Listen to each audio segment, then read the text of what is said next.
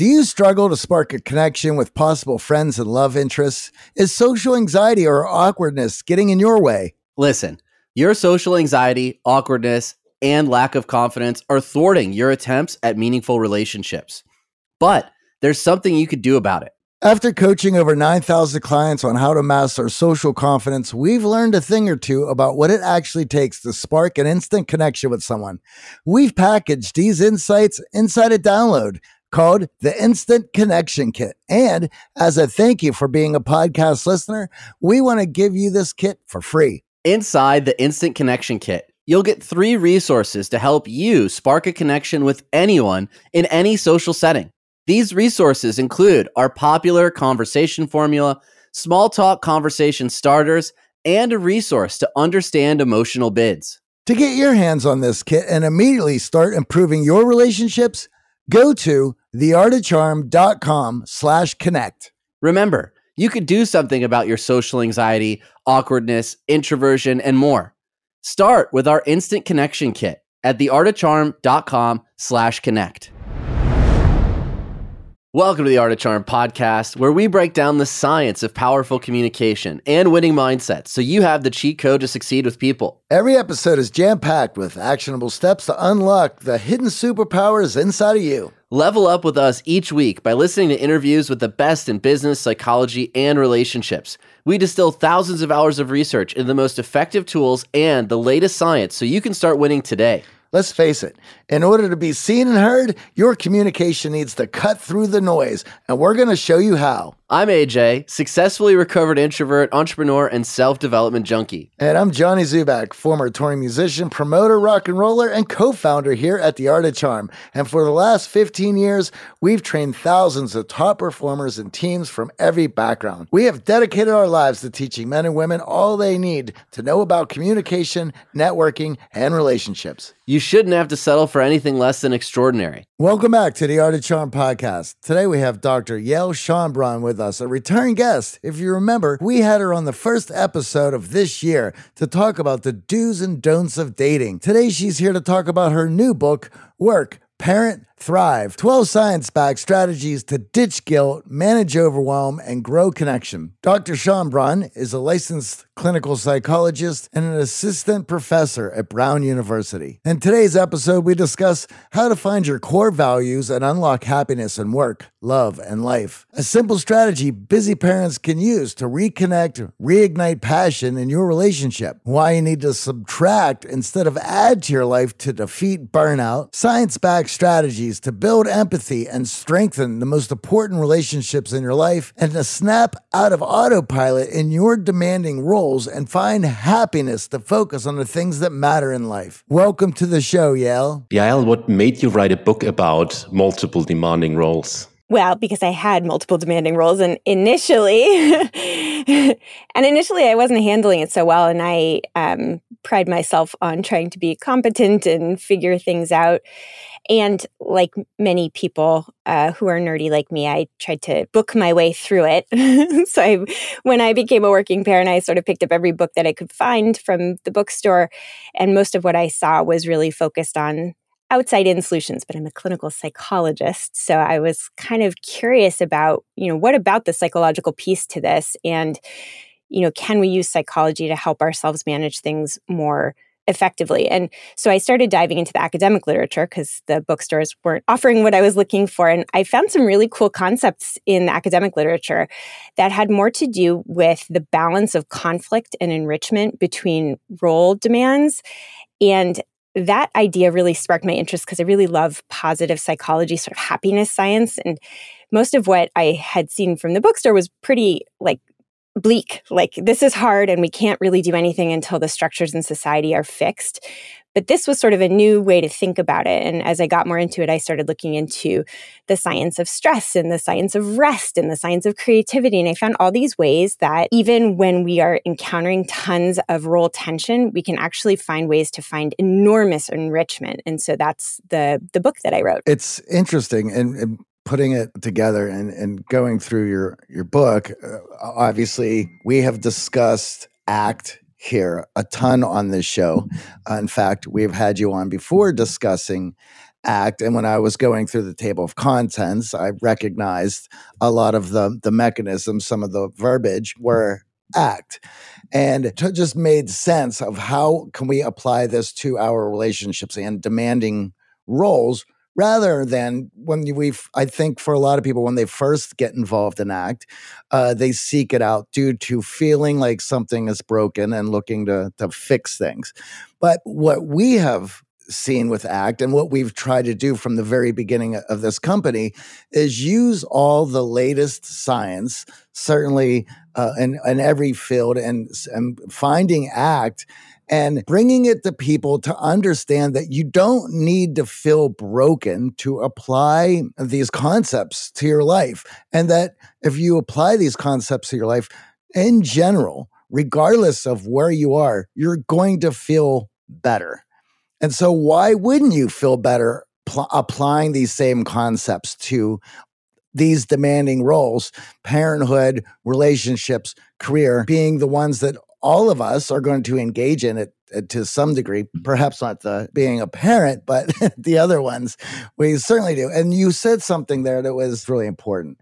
When you mentioned about the fixing some of our structures in society because our society, for better or for worse, uh, the way it is laid out does not promote general good mental, physical, and emotional health.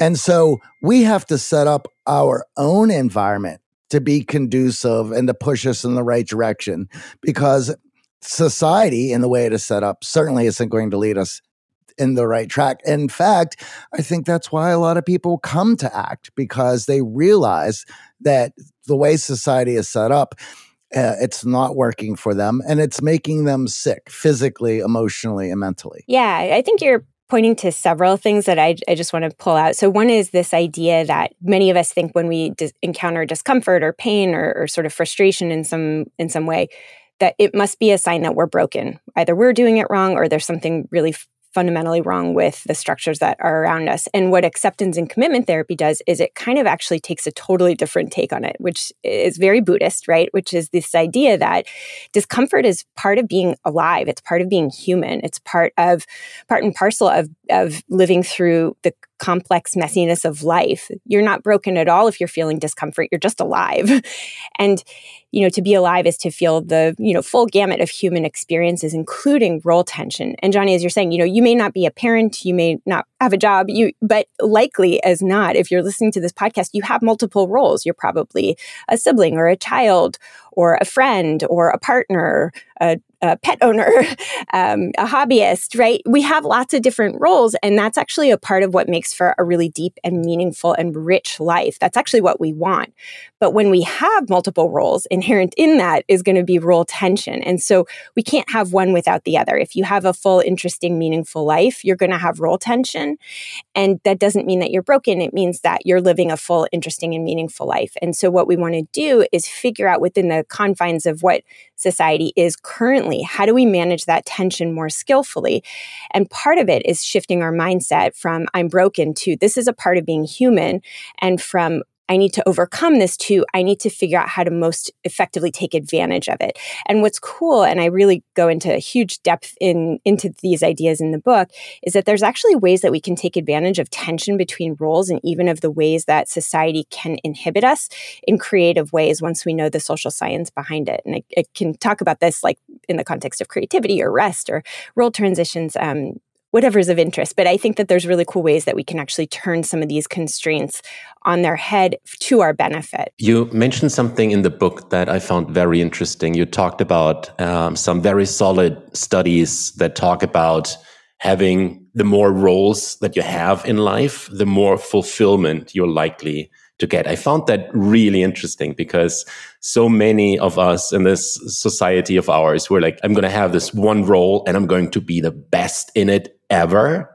And it's like, no, actually, having several um, is actually a good thing. Yeah. And this research goes back to the 1800s uh, research that was conducted by a French sociologist by the name Emile Durkheim. And what he did was he was looking at predictors of suicide and he collected data from all across Europe and looked at what are the main predictors of suicide. And what he found was that regardless of how he grouped the data, like, you know, by religion, by employment status, by income, that the main way that you could tell people's well-being was by the number of roles that they had. And the more roles you had the less your risk was for suicide. And research since that time has really confirmed this idea that role obligations actually are associated with our well-being. Like the more that we're needed in life, the more meaning and purpose and happiness we have. And so again, it's that sort of like both and, like you're both more taxed and pulled between things. And you probably also can extract more meaningfulness, more richness, more sense of purpose.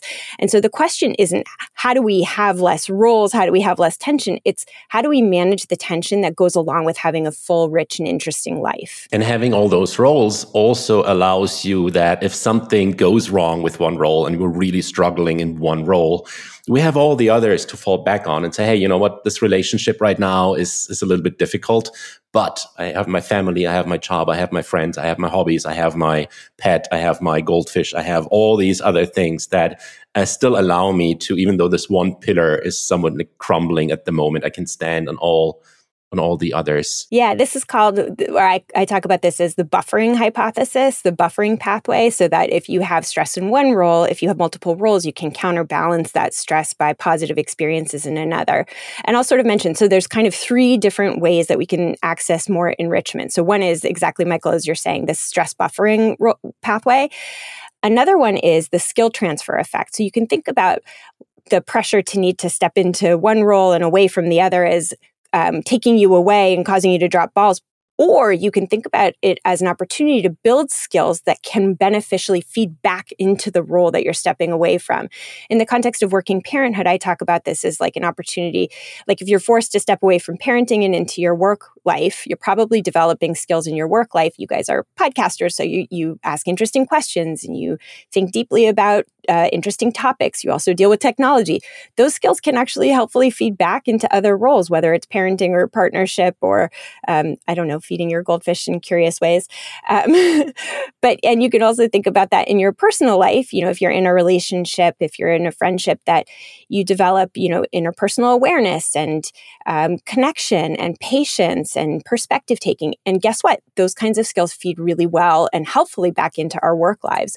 And then the third pathway is this additive effect, which we kind of already talked about. And that's this idea that the more roles we have in life, the greater access we have to getting a sense of purpose and a sense of meaning in our overall life. And so that's a way that happiness researchers define happiness is like more meaning and more purpose. And so these three pathways are all ways that we can actually use the tension between our multiple demanding roles in helpful ways to our advantage. I like how you tied um, happiness to meaning and purpose because this is something that I often have to explain to uh, participants in our programs like very early on. It's like happiness is not necessarily something you can magically just conjure up and be like, hey, you know what? I need to like clean my apartment. I need to do my taxes. I have to food prep for the week. You know what? I'm just going to do happy. No, that unfortunately doesn't work like this. Uh, but what you can add, and that's fully under your control, is bringing in that meaning and that purpose. And then do those things with those prerequisites for values and, and say, I'm doing X, Y, and C, not necessarily because it makes me happy, but but because it's full of meaning and, and this is my purpose. A hundred percent. Yeah. Like really going for the meaning and the purpose, especially when you're not experiencing a lot of pleasure can be really helpful. And I actually, one of my final chapters, the title is uh, Balancing Meaning and Pleasure, because I think there are multiple ways that we can define happiness, and one of them is meaning. But if you only lived a life of meaning, it would it would be really tough, right? Because you'd you know be in essence doing the equivalent of running a marathon all the time you know just working hard doing the thing that the things that are right and you'd be eschewing like watching movies that are just dumb movies and eating delicious things that don't have any nutritional content and like that would be no fun. It sounds a little bit like fun though but not for a long time probably yeah. Well, I think most people want some balance of meaning and pleasure. And when you have a life that's full of lots of role demands, it's much easier to access that. So if you have, you know, a good friend, you can give them a hug on a hard work day. But that hard work day might have been a very meaningful day where you really push through some really challenging issues. And, you know, if you're having a tough time in your social life, you can find some meaning in pushing through or, or find some meaning in the hard work that you do. So it's really about finding a balance in experiencing meaning and purpose and having these kind of like moment to moment pleasures. We need we need both as humans. I think the pleasure part of this equation is very much undervalued in our society or, or the participants of our programs. They're they're very much driven. They want to achieve things. They want to you know have a full schedule and be completely um, committed to everything they do. And I find it important to instill that idea of, hey, you need some downtime. Like crushing on the couch on a Sunday afternoon and uh, binging Stranger Things is not a bad thing. Like this is necessary to recharge your batteries because otherwise, you know, you're not going to be running a marathon uh, again tomorrow and Tuesday and Wednesday and so on. Exactly. Yeah. If you're just kind of working on crushing it constantly, that's sort of the recipe for burnout. I always think about the metaphor of the heart, right? The heart beats 24 hours a day, but the only reason that it's able to do that is because it rests between beats. And so for ambitious, hard driving people, like a lot of your clients, it's really important to get very deliberate about that rest. Otherwise, you run the risk of burning out. And so, you know, I wrote a book for working parents who are like, you know, the most busy people of all, right? Because they're they're either doing one huge, hugely demanding task or another, and so you think, oh, well, those kinds of people don't have a chance to rest at all actually those are the people that are most in need of rest and and they're going to have to be pretty creative and deliberate about doing it. So there's lots of ways to do that. And one way is exactly what you're saying, Michael, which is like detach and give yourself permission to do that. And when guilty thoughts crop up, remind yourself that part of what you're doing is allowing yourself to do the hard driving tasks more effectively because you're taking a break and recharging your battery. If you don't do that, you're not going to be able to do the work that is important to you. And so, what can often happen for people who are really ambitious is that every time they take a step back to take a rest, they feel so guilty, and, it, and that guilt really interferes with the rest being productive rest. So, what we want is to have productive rest so that when we return to the roles that we care about, we have a lot to give to them in a more enduring, sustainable way. What I also find found is that in my own life is that when I do take those rests, that's when my default mode network kind of kicks in and gives me the solutions to all the problems that I've been trying to figure out for the past two weeks. But the moment I take that paintbrush and I start painting, it's like 10 minutes later, oh, here's an idea. Oh, this is how I could do it. This is how I could do it. It's like, yeah, that those two hours of painting were like well invested because I got a couple of uh, solutions to my problems that I've been pondering for an entire week. And, and here we go. Totally. That's another great way and science backed way that we can actually use our multiple roles and, and downtime to be productive for our work.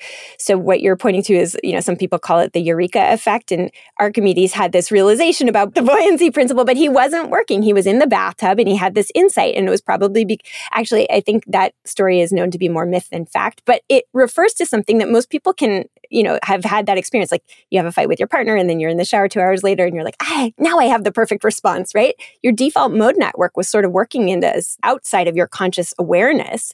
And that's where creative thinking comes. So if we're always focused in a very conscious way on the problem, we don't have a chance to get access to that really creative thinking that doesn't filter out what can sometimes be crazy thoughts that can sometimes be really powerful creative solutions to our most hard pressed problems. And so again, thinking about that downtime as really beneficial can help us alleviate the guilt and really very deliberately and fully step into turning off work. And that is really helpful for burnout. And it is, Michael, as you're noting, really helpful for creative problem solving. It's a really strategic way to do it. And this is actually has a name. It's called the incubation effect. And it's when we consciously stop thinking about a problem and allow our default mode network, this is sort of the, the part of the brain that's outside of conscious awareness to get to work. And that only then, this isn't the only way to be creative, but it's a very powerful way to be creative. But in that incubation process is when really creative solutions can come out almost as if they're coming out of nowhere, but it's it's it's from your own brain processes that you activate. Johnny, we know if you listen to the show, you are driven. In fact, we're driven by the search for better. But when it comes to hiring, the best way to search for a candidate isn't to search at all. Don't search, match with Indeed. If you need to hire, you need Indeed. Indeed is your matching and hiring platform with over 350 million global monthly visitors according to Indeed data and a matching engine that helps you find quality candidates fast. Ditch the busy work. Use Indeed for scheduling, screening, and messaging so you can connect with candidates faster. And Indeed doesn't just help you hire faster. 93% of employers agree Indeed delivers the highest quality matches compared to other job sites, according to recent Indeed survey. We have hired a lot of team members over the last 17 years. Going through endless resumes, well, that's a time sink. But you know what else is a time sink?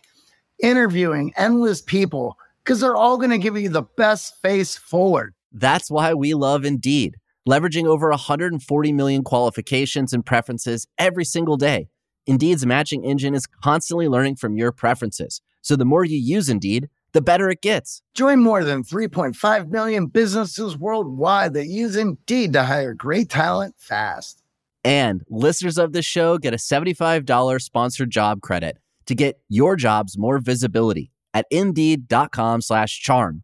Just go to indeed.com slash charm right now and support our show by saying you heard about Indeed on this podcast. Indeed.com slash charm. Terms and conditions apply. Need to hire? You need Indeed.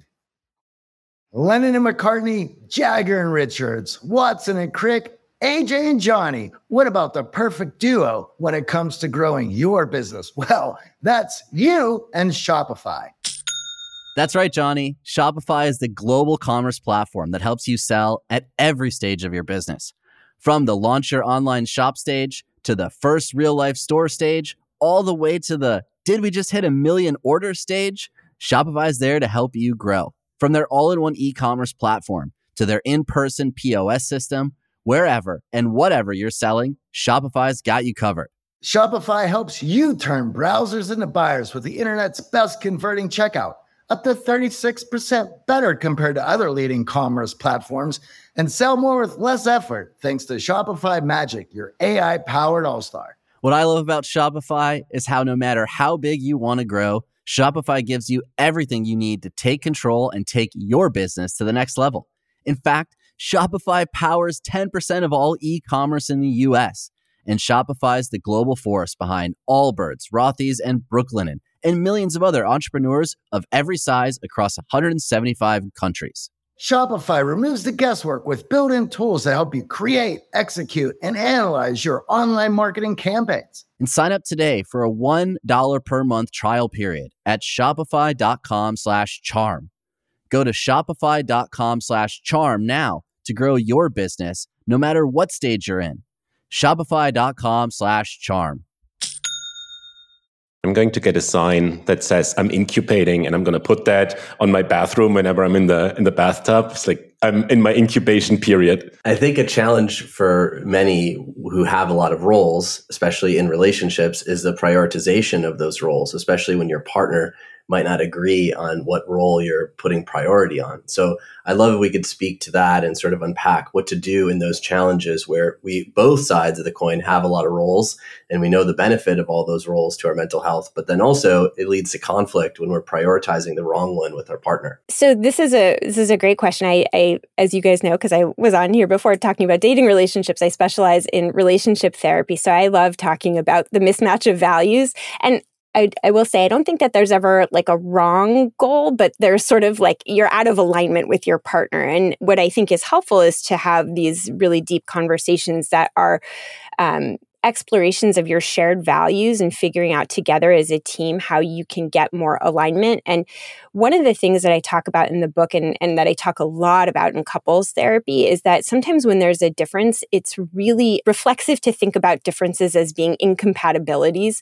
And what I think is a more helpful mindset is to see them as being complementary and to f- and and sort of to be curious about like how do we get the fact that we think really differently about what the most important thing is how do we get that to either be more similar or create a situation where those differences can actually serve us? In other words, like, for example, if I'm somebody who really wants to be ambitious in my career and my partner really wants to take vacation, how do we allow those different, not just take vacation, but to sort of say, let's enjoy the year. Let's not just work. Let's, you know, really be connected and have some fun together how do we allow those differences to create a life that has more balance, right? Because if I just took vacation all the time and my partner only wanted to work, that probably wouldn't be good for either of us. And obviously, it's not good for our relationship.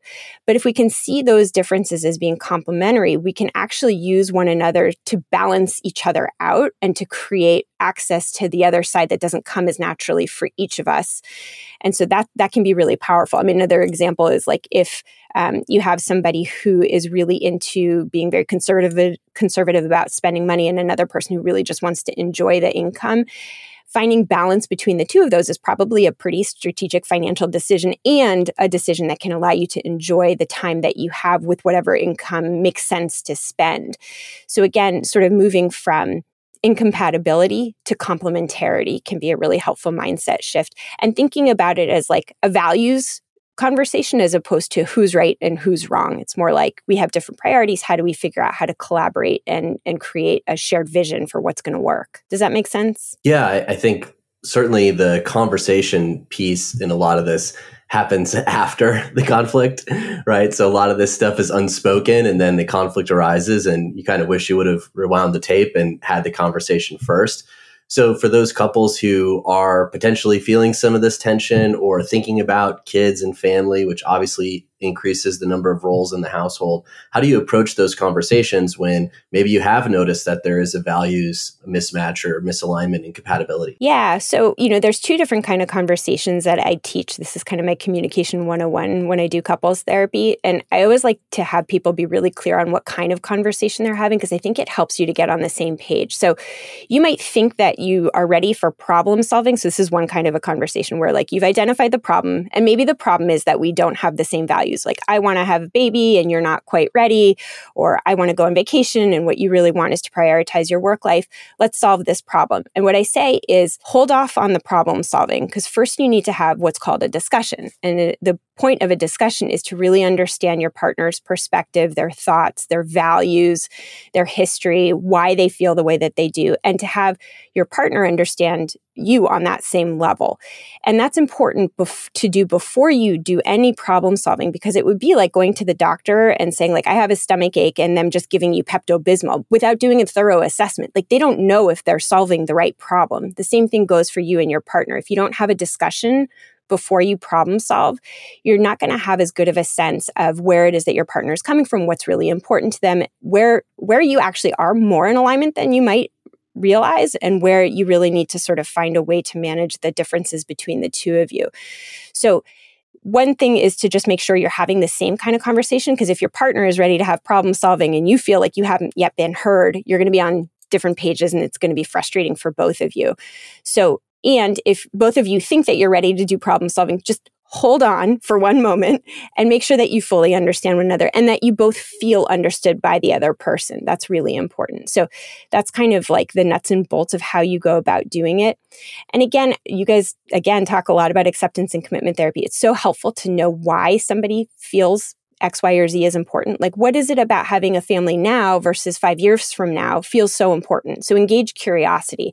I think curiosity is a really helpful tool. And to remember from a values oriented perspective. Like the more you can be curious about why your partner feels the way that they do, the more you can learn about them and empathize with them and hopefully find a way through from that platform as opposed to trying to convince your partner about why what you think is right. That rarely works. Well, it certainly also lends itself to why communication and open lines of communication and vulnerability are so important in a relationship. Because if you're not unable to have those discussions, even the problem solving is going to be at a surface level.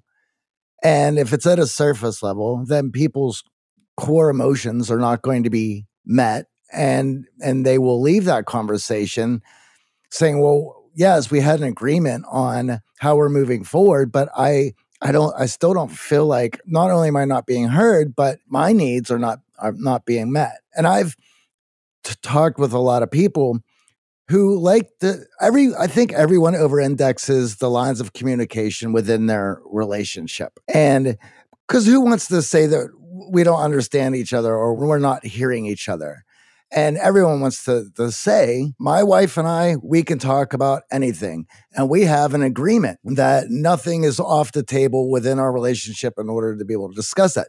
Well, if somebody, if their emotional bids are not being met, those lines of communication begin to constrict somebody in that relationship, if not both, do not feel that they can put everything of how they are feeling on the table because there is a chance that those needs will be negated and they're going to leave that conversation feeling worse than when they went in. We're going to have this superficial conversation. We're going to lay a few superficial things out on the table. We'll do some problem solving. We'll move forward.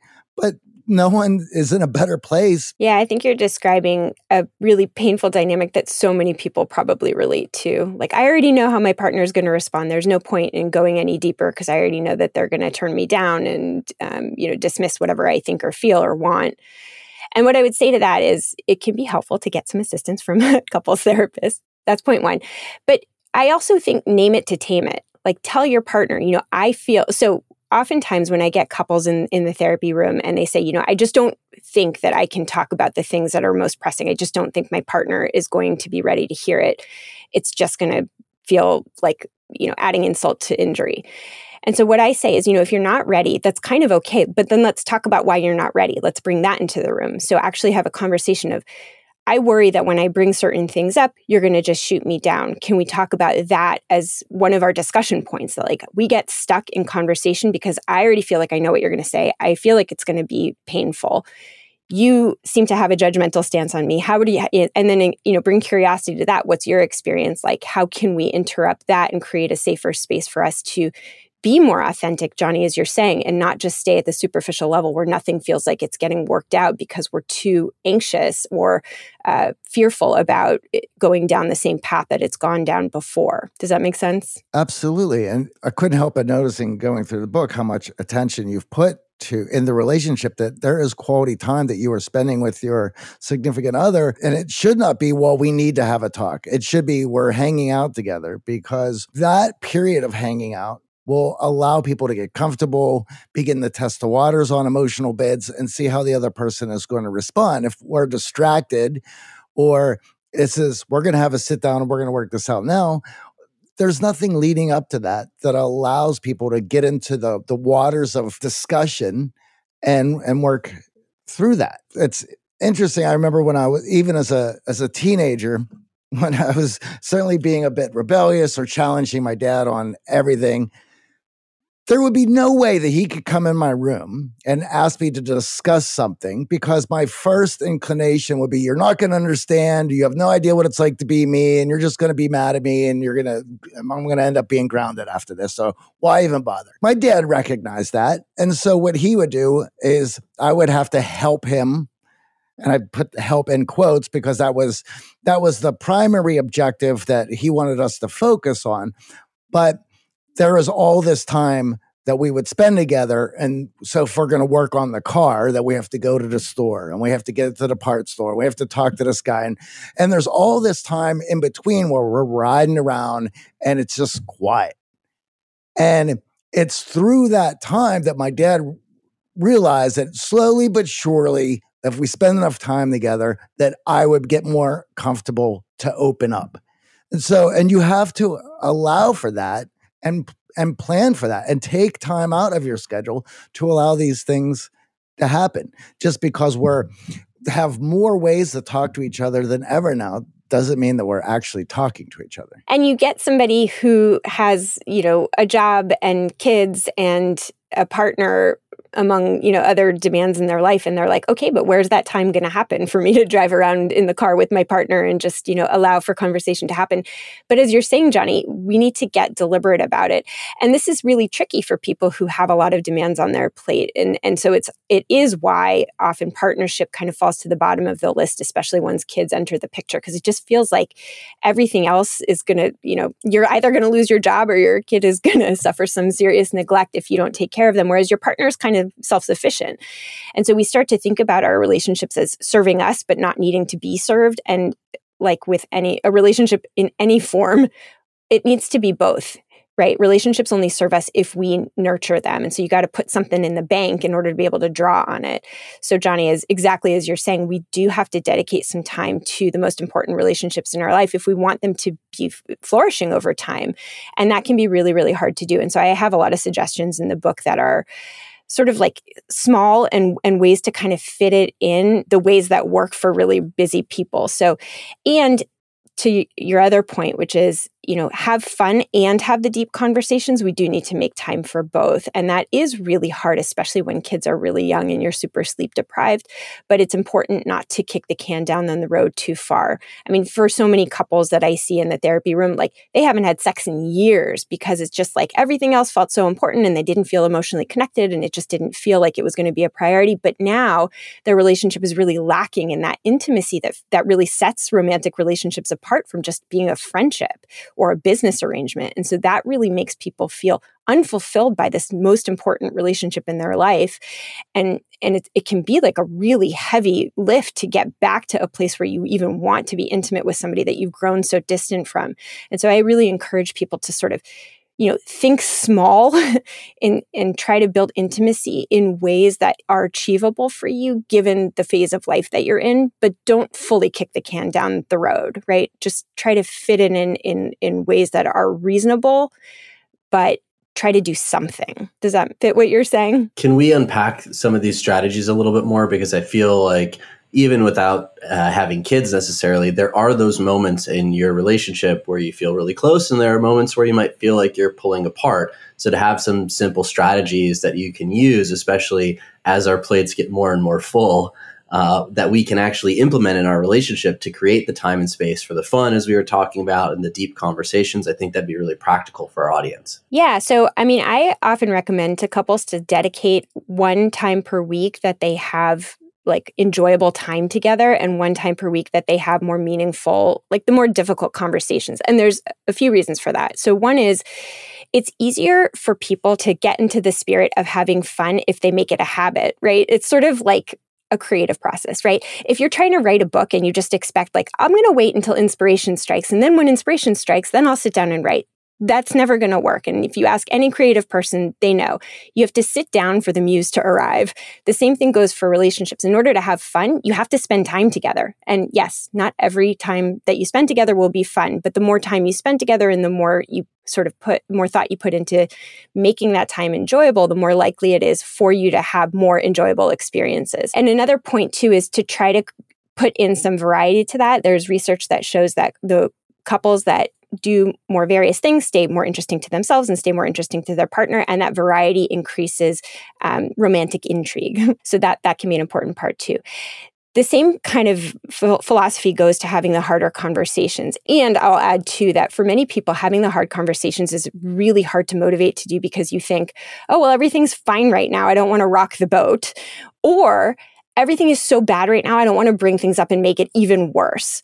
Right. So, by having a dedicated time in your calendar that this is when we have conversations, it sort of pushes you not to procrastinate and pushes you to like make it a regular habit and that way you don't sort of feel like you're going to ruin a good thing or make a make a tough thing even worse because it's just something that you do habitually. The other thing I recommend for the hard conversation pocket of your week is to think about structuring it in a way that you you have like a an end point. Because for a lot of people the problem is like this is like a very gendered thing but for a lot of husbands or, or male partners their fear is like once that conversation starts, it's like never going to stop. It's going to be like 24 hours in, and the wife is going to keep wanting to have that conversation. This is, of course, a gender stereotype, and there are lots of exceptions to the rule, but this is the fear for a lot of husbands. And so, what can make it feel a little bit more tolerable is to have like a start time and an end time, and to have the end time uh, involves something that feels a little bit more pleasant, like having a glass of wine or watching a show so that you can decompress together in a positive way. So I encourage people to set it up in that way. The other thing in terms of positive experiences, especially for busy people, is I encourage this concept that uh, Katie Milkman, who's a researcher and she does a lot of behavioral science and she has a great book. I think you guys have had her on, right? Yes. Uh, she has a terrific book called How to Change, and she has this concept called temptation bundling, where you attach something positive to something that's harder. So I encourage people to do that with their relationship. So, like, here here's like a silly example but if you're asking your partner to pick up dinner to like do it with a flirtatious text and ask and and sort of make some insinuation that there's going to be some romance after you know a night where you feel really good that your partner has offer, offered to take care of dinner. So like take something that feels like a harder lift and attach it to something that's more playful and positive and, and put them together. I have lots of couples, for example, that have a really hard time connecting. So they have their tough conversations or their fun conversations during their commute. Like they're both commuting in separate cars, but they're like on the phone together. So it's a way to connect during that time. So they're attaching relationship time to something that they're already doing. So those are um, a couple of the strategies that I think can be helpful. Yeah, I think those are really practical, especially around temptation bundling, because many of these things are difficult, especially the first time you've done it in a long time or maybe ever. So that fear around, well, is this conversation going to go forever or are you just going to bring a laundry list of issues to the table instead of addressing the one more meaningful one?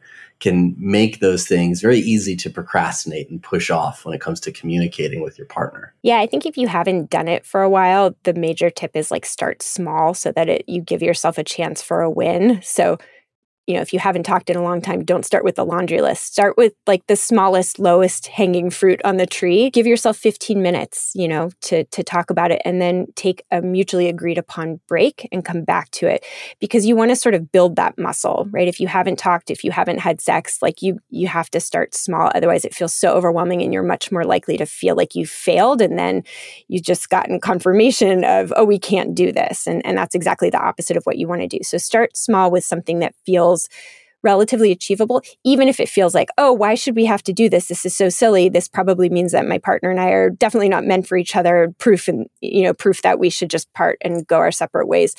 I would actually really encourage you to pause in that story, recognize that it's a story and that you're feeling really overwhelmed and kind of hopeless and helpless. And therefore, you know, start with something small that you think you guys can do successfully together. One of the parts of the book that I really enjoyed uh, around bringing self awareness to my own relationship is just the difference in stories found between two partners in a healthy, happy relationship.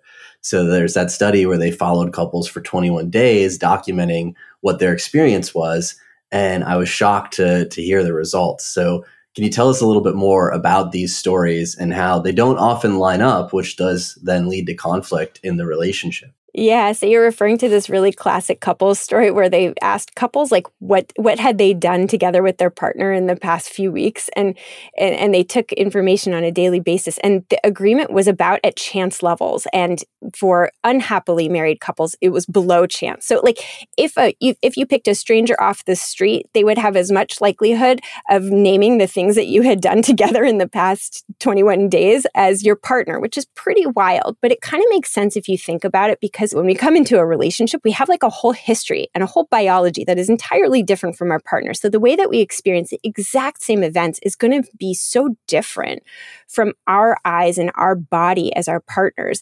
And I often think about this as like if I had a terrible night of sleep and my partner had a great night of sleep, we're going to encounter my child's whining in so such a different fashion.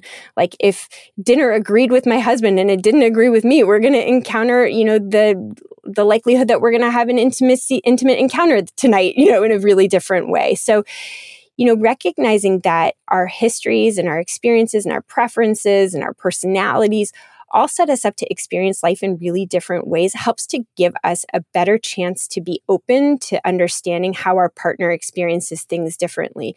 And I'll just name another study that I absolutely love, which is we don't have to know exactly what our partner is thinking or feeling to connect with them. It is very useful to try to put some effort in. So this is what the study found is that empathic effort matters much more than empathic accuracy. So if you're trying to understand why your partner feels differently and you're conveying like I I don't totally get it. I see it so differently, but help me understand. I care enough about you and our relationship to try to understand where you're coming from that counts a lot. That helps your partner feel cared for, even if at the end of the day you don't fully understand because you have such a different perspective. That effort is really meaningful. The stories piece really struck me because one of the exercises my wife and I did uh, a little while ago was define our core values. Oh, I love that you did that. And congratulations. And now a quick message from our newest sponsor. Remember, supporting our sponsors is the best way to support the show. That's right. AJ, did you know socks, tees, and underwear are the three most requested clothing items in homeless shelters? I had absolutely no idea.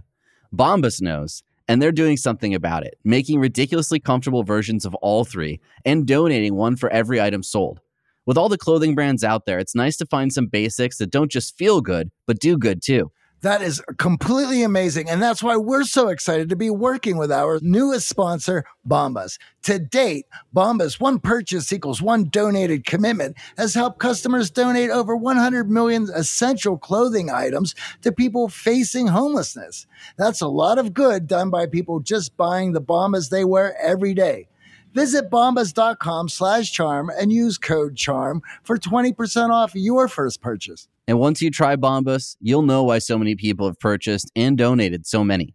The comfort geniuses at Bombas work tirelessly to make your everyday things your favorite things. Whether it's an arch supporting sock that feels like it was sculpted to your foot, a buttery soft tee with no itchy tag, or underwear that feels like nothing while supporting everything. The best part, AJ, Bombas has a 100% happiness guarantee.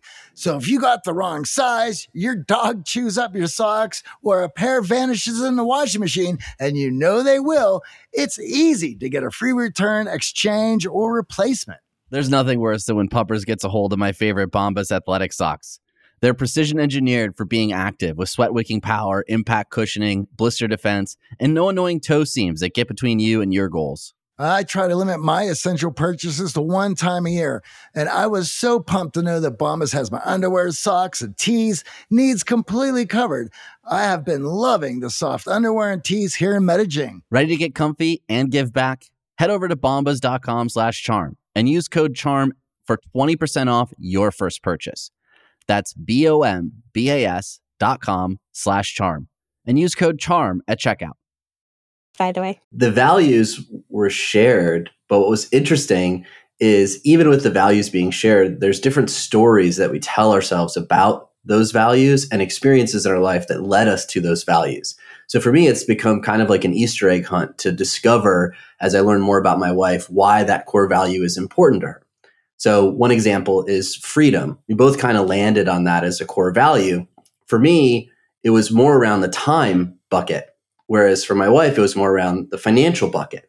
And freedom on paper, it sounds really exciting. And of course, we both love the fact that there was overlap there. But dialing it in and, and bringing that empathy to the equation around the core value of like, well, what exactly does that mean? And how has this shown up in your life? And what's that past history that kind of led you to having this core value? It's been really exciting to unravel and unpack these core values that we had even ones that don't necessarily align or overlap. So I think a lot of times these exercises are a great starting point, but we really have to work throughout the relationship to learn more about our partners because we often think just because we spend a lot of time together, we talk about everything, as Johnny said, that we might know everything about our partner. But that study really struck me the stories we tell ourselves, there isn't as much overlap as we think. So it's important to dedicate that time and space to continue the discovery process about your partner. Yeah, 100%. I mean, in some ways, I think the more we have been with a partner, the more prone we are to making mistakes because we make so many assumptions. And people are, you know, most likely the partner that you are with is more interesting and going to be more likely to evolve than you're giving them credit for. So check your assumptions at the door and get curious. I am curious, AJ, how how did you and your wife navigate the differences um, in how you saw uh, freedom manifesting? So that difference in like time versus um, money. It was interesting. We did the exercise, and it was part of the one thing couples retreat that we were on, and we had sort of talked about it uh, on the show previously. And it was exciting to sort of land on a similar core value because there wasn't a lot of overlap in some other ones. And then, of course, we we shared a little bit about what it meant to us, but it still really wasn't clear. And then what I've done and what I've been really conscious of in the relationship is thinking about my partner, her sharing the experiences in her life and her past history with her family through the lens of like, oh, now I could see how that would lead to that core value. And it took months and months to really realize that freedom kind of meant two different things to us. And it really came around planning out a vacation and some travel together and what work and balance uh, in our lives looked like and what freedom really meant to her versus me. So it wasn't clear at the start. And that's why I think a lot of times we we'll rush to do these exercises and we'll feel really good, of course, because we did a great exercise together as a, a couple. But then it really was the added layer of like taking that information and looking at my partner in a new light and then really trying, as I said, a scavenger hunt almost to like discover why is this core value showing up for her? Why is this so important? And and then really think about myself. Okay, well, why is this core value important to me? And then sharing stories of our past that really uh, illuminated where we are coming from around that shared core value. I think a lot of us have a general idea in our minds what these words mean to us, but if we're not articulating them, uh, they're just sort of a jumbled idea in our mind. And so by having yourselves define these terms and putting them on a table, well, this is what it means for me, this is what it means. It's not only clarifying it for your spouse, your significant other, but it's clarifying it for yourself. This is also why we encourage all of our clients to to journal because there are a lot of ideas, a lot of stories that are in our mind that are not quite defined. They're just sort of up there and they're nebulous and then we apply them to certain things as we need them. But if they're not clear in our mind and then we're trying to apply this concept that we haven't really thought through to a situation, well, how can we get the the results that we're actually looking for? Or how can we put together a strategy to get us to our goals if we don't even have these concepts set up straight in our minds? I love the that concept of define, right? Just the the thought of defining. So I've been on an extended trip with my wife, and one of the things that we do is ask, you know, what was your favorite part of visiting Paris? and really define that experience. So we both enjoyed traveling through Paris, but we enjoyed different parts of it. And then going a level deeper of like, oh, well, what was it about that that you really enjoyed? You know, oftentimes, again, just because we're spending a lot of time together and it feels like we're doing a lot of things together, we might assume that we know more about our partner than we really do. And then, of course, using that as an de- opportunity to define what was that favorite experience for you, then taking that into the future planning so it was really interesting as you were talking earlier about, you know, like carving out time and space in your busy schedule for these opportunities. One thing that we've done over the years is just carve out Friday nights as sushi date night. And that's been just standing on our calendar. And it's something to look forward to, no matter the work week's been good or the work week's been tough, or we've had new challenges, family coming to visit, or things going on that have created a little bit of chaos in our personal lives having that to look forward to has been sort of the bedrock and the foundation of our relationship so that the week's good, the week's bad. We know Friday is going to be that opportunity to come together. Now, of course, traveling, it's like, well, we are spending a lot of time together. We're doing a lot of things, just the two of us. But now I understand why that moment in Paris was so powerful for my wife, or what I really enjoyed about Puglia and why it was so great for me to spend that time by the water. You know, these are things that in the past, we haven't really spent as much time defining, as Johnny said, for each other as a partner. And I think bringing that curiosity lens to the relationship, we've been together nine years now. It's just as important as it was when we first started dating and we were in the flirtatious honeymoon stage, as we like to call it. Yeah, I think there's there's research that shows that the more long-standing your relationship is, the more important being seen and known and having your partner be curious about who you really are and what really matters to you really counts, right? So in the beginning it is just about like lust and passion and intrigue and at the later stages the more committed stages it really is about like being known and and caring about being known that really makes you feel connected to your partner the other thing i was going to also note is that you know, in acceptance and commitment therapy, we talk about values and we also talk about committed action, which is kind of how your values show up. It manifests like in your life day to day. And I think, you know, values can be very pie in the sky and very abstract. But then when you get down to the level of what are the actions that for you would be the most ideal way to show up in line with your values, that's where we get a lot of really helpful information about what really matters and why it matters and what it looks like when it matters and what it looks like when it's out of line for your partner or, or for yourself. And so talking about the actions that embody values is a really important piece of this. It's so cool that you and your wife are really getting into the nitty gritty of it. That's awesome. Yeah, I, I think as Johnny was mentioning and, and you just now, now. I think the core values they are nebulous even when you sort of pick them and it's once you start to put some action towards them you start to incorporate them in your daily weekly monthly lives together in, in, a couple or just on your own that you really start to unpack for yourself why it is a core value and it allows you to orient your life in many other areas in the right way versus feeling, as we talked about earlier, burned out or overwhelmed or stressed. So for us, the self discovery process on our, our, own around our core values and then bringing that into our conversations on Friday, sushi nights, like that's been profound for our communication in our relationship. As we change, those ideas of what those words mean change. And then, as Yael said, uh, how, how do they manifest? Well, I'm sure that's going to change as well. So, how you view freedom at 25 and manifest that in your everyday life is certainly going to be look different than how you define it and manifest it at 35 and then projecting that at what it's going to be at 45 they could stay the same but through adversity and development of yourself and re- acquiring no- new knowledge of the world around you all of those things are subject to change.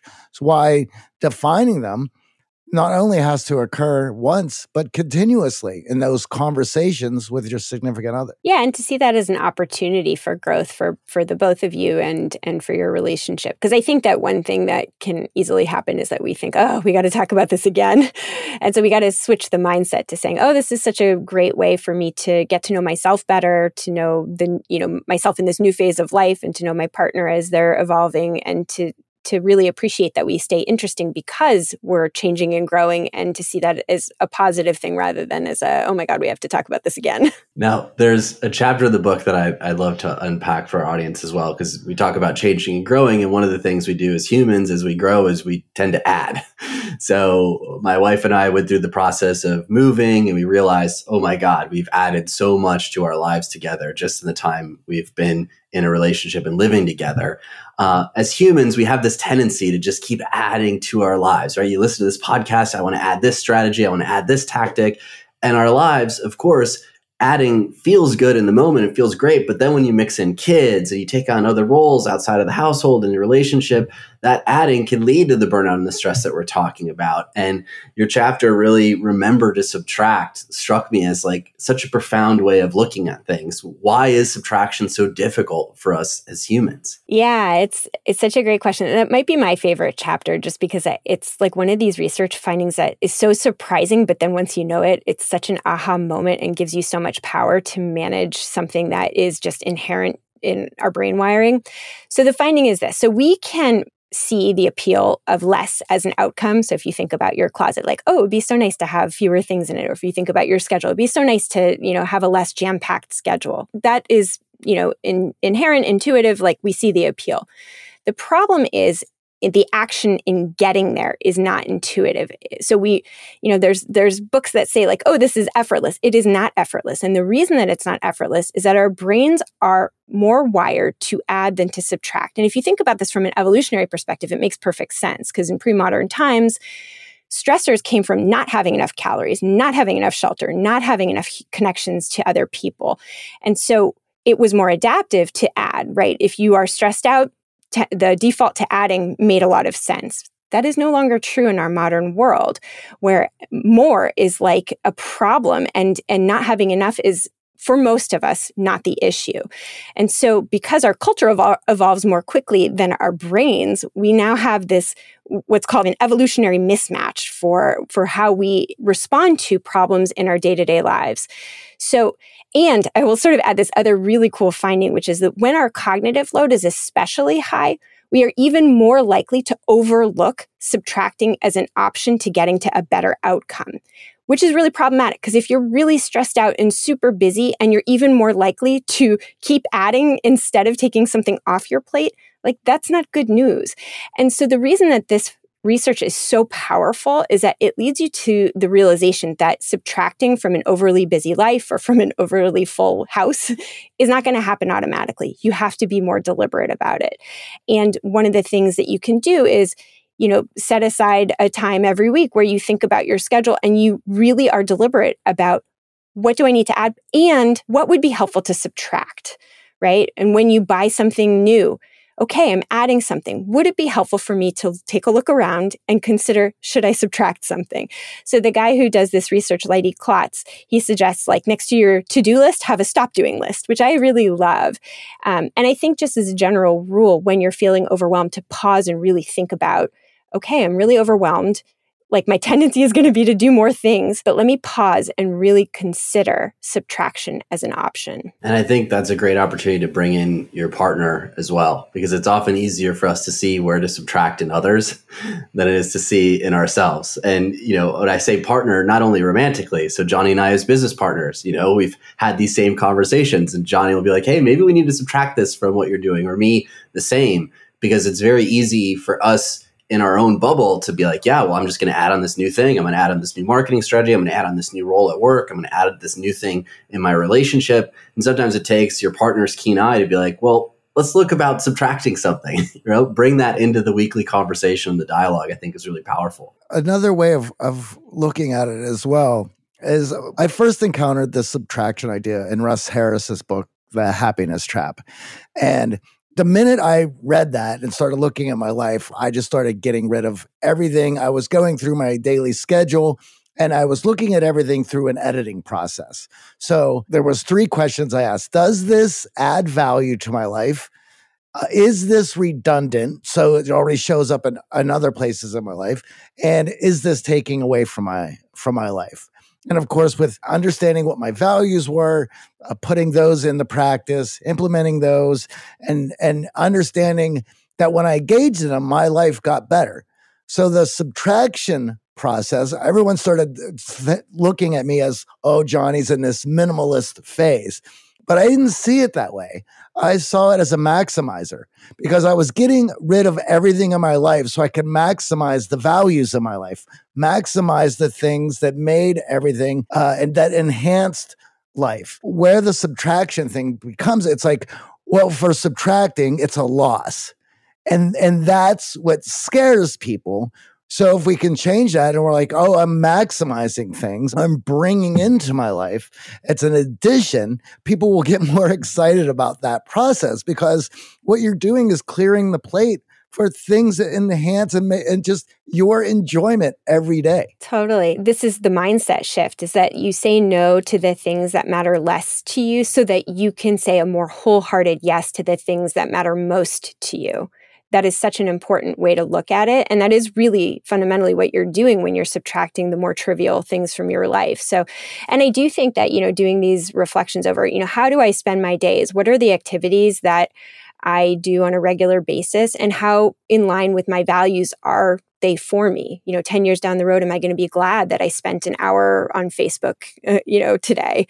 Am i going to be glad that i spent you know time binging you know a really great new show? And sometimes the answer is yes like that was downtime or for some people social media is a way that they connect and for some people it's a way that they you know do their job. So you know that's good to know. But if it's not then or, or you know am i spending time on relationships that don't fulfill me that i don't find rewarding that aren't valuable value aligned for me.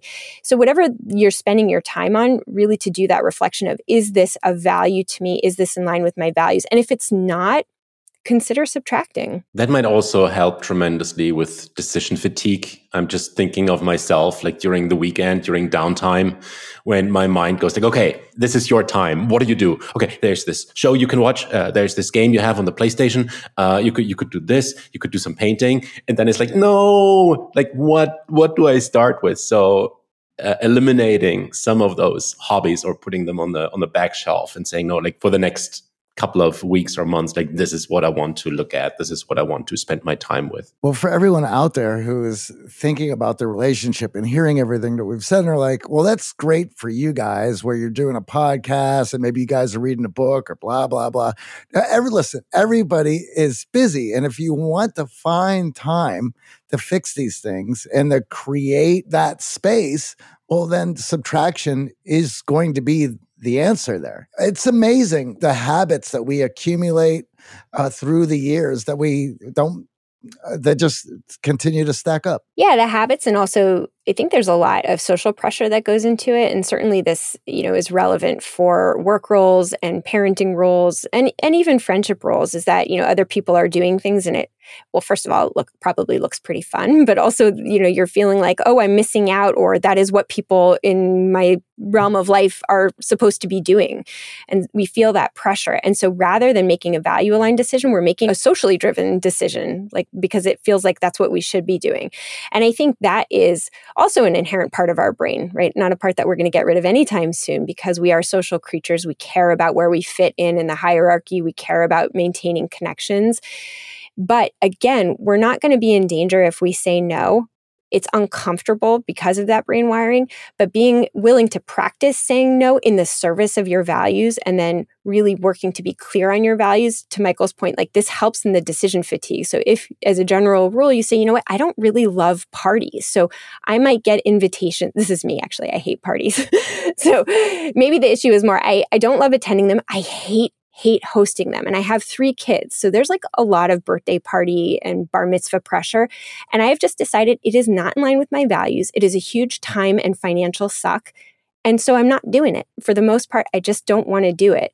And it's uncomfortable because everybody else is doing it. But because I'm pretty clear on my values, I don't struggle with it as much as I used to. I've just kind of made that decision. It feels clear to me. My kids understand why we do other fun things and it is fine. It doesn't mean that it's not uncomfortable, but that clarity in the values really helps me with that regular decision and it helps me sustain my commitment to keeping that subtracted from my schedule. It's a powerful realization. I know we've had you on the show in the past and we've asked you our, our favorite question. I'd like to take a different lens to our question, which is what do you believe is your X factor when it comes to being a parent? So, obviously, doing all of this research, leading to the book, and being a parent yourself, what do you think is that X factor for you? I think my greatest X factor is that I'm an extremely talented napper. I can nap like on the drop of a hat. Like, I can nap with three loud, rambunctious boys playing and the lights on and the music blaring. Um, and it really helps to keep my energy going in the long term because when I get tired, I can just take a little snooze no matter what's going on. So that keeps me going. So kudos to the nap takers. I think napping and the science behind napping is so powerful. Everyone should be taking daily naps between 10 and 20 minutes that doesn't cause insomnia but helps restore your energy. Napping is good for emotional regulation, memory, task performance, and for sustaining your sanity when you have three little boys. The Europeans have that one right. They have their siesta time. They totally do. The Israelis too. Israelis are big nappers. yeah, it's it's a beautiful thing.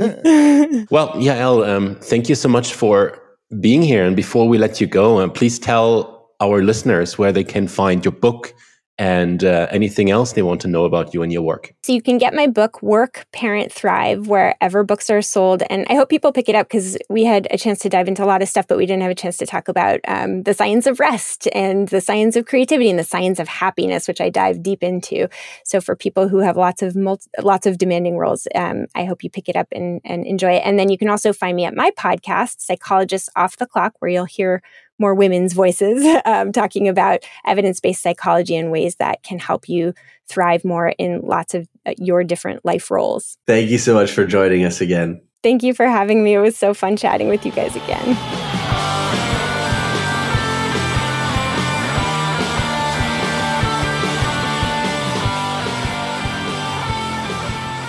Hey, this is Michael, head coach here at The Art of Charm, and today's shout out goes to our unstoppable participant Melissa, who completely changed her behavior at work meetings. When Melissa joined Unstoppable, she didn't speak up in meetings and instead she stayed quiet even when she had something important to say. But in the first module in Unstoppable, she learned how she had formed these stories that she had about herself and her behavior and how she can rewrite them. And that's exactly what Melissa did. Now, just a few weeks into the program, Melissa is making herself heard at work. She speaks up when she has ideas about projects or needs to object to something. She's asking for feedback and she's giving it too. And it's just a lot more her authentic self at the workplace. So huge congratulations, Melissa. And I can't wait to see how all the other modules in the course are going to change your life. If you listen this far, my guess is it's because you want more out of life to finally succeed at love, work, and life. If that's the case, then join us, the Art of Charm team, and hundreds of other people just like you who are experiencing breakthrough conversations, supercharging their confidence, and growing an incredible network inside our world famous X Factor Accelerator program. The X Factor Accelerator is where high achieving, like minded people meet, strategize, and unlock their hidden X Factor to make sure you get the most out of life's opportunities and unlock those doors keeping you from success. Here's how it works it's our three step X Factor formula. In step one, build unstoppable confidence. We identify the triggers and mechanisms to your psychology. This challenges and overcomes your limiting beliefs with tools that stick. By the end of this step, you'll be able to confidently approach people without your fear and anxiety getting in the way. In step two, we craft your unique charisma. That's right, we dive in and find what your secret sauce is so you can leverage it in any social setting. By the end of this step, you'll have the skills to pull people in and keep their attention. Now, in step three, we expand your social connection. We show you how to build meaningful connection with anyone, anywhere. These are the same techniques we've used to get these amazing guests on the show, build high value social circles in many cities, and gain the attention of the US Special Forces. By the end of this step, you'll actually have everything you need to cut through the surface level fluff and actually form deep connections with people. In just 30 days, you'll have the confidence and know how to deeply connect with anyone, anywhere. Imagine what you can accomplish with coaching and mentorship with the Art of Charm. What are you waiting for? Join us today at unlockyourxfactor.com. All right, before we head out, a huge thank you to our producers, Michael Harold and Eric Montgomery. Guys, until next week, go out there and crush it.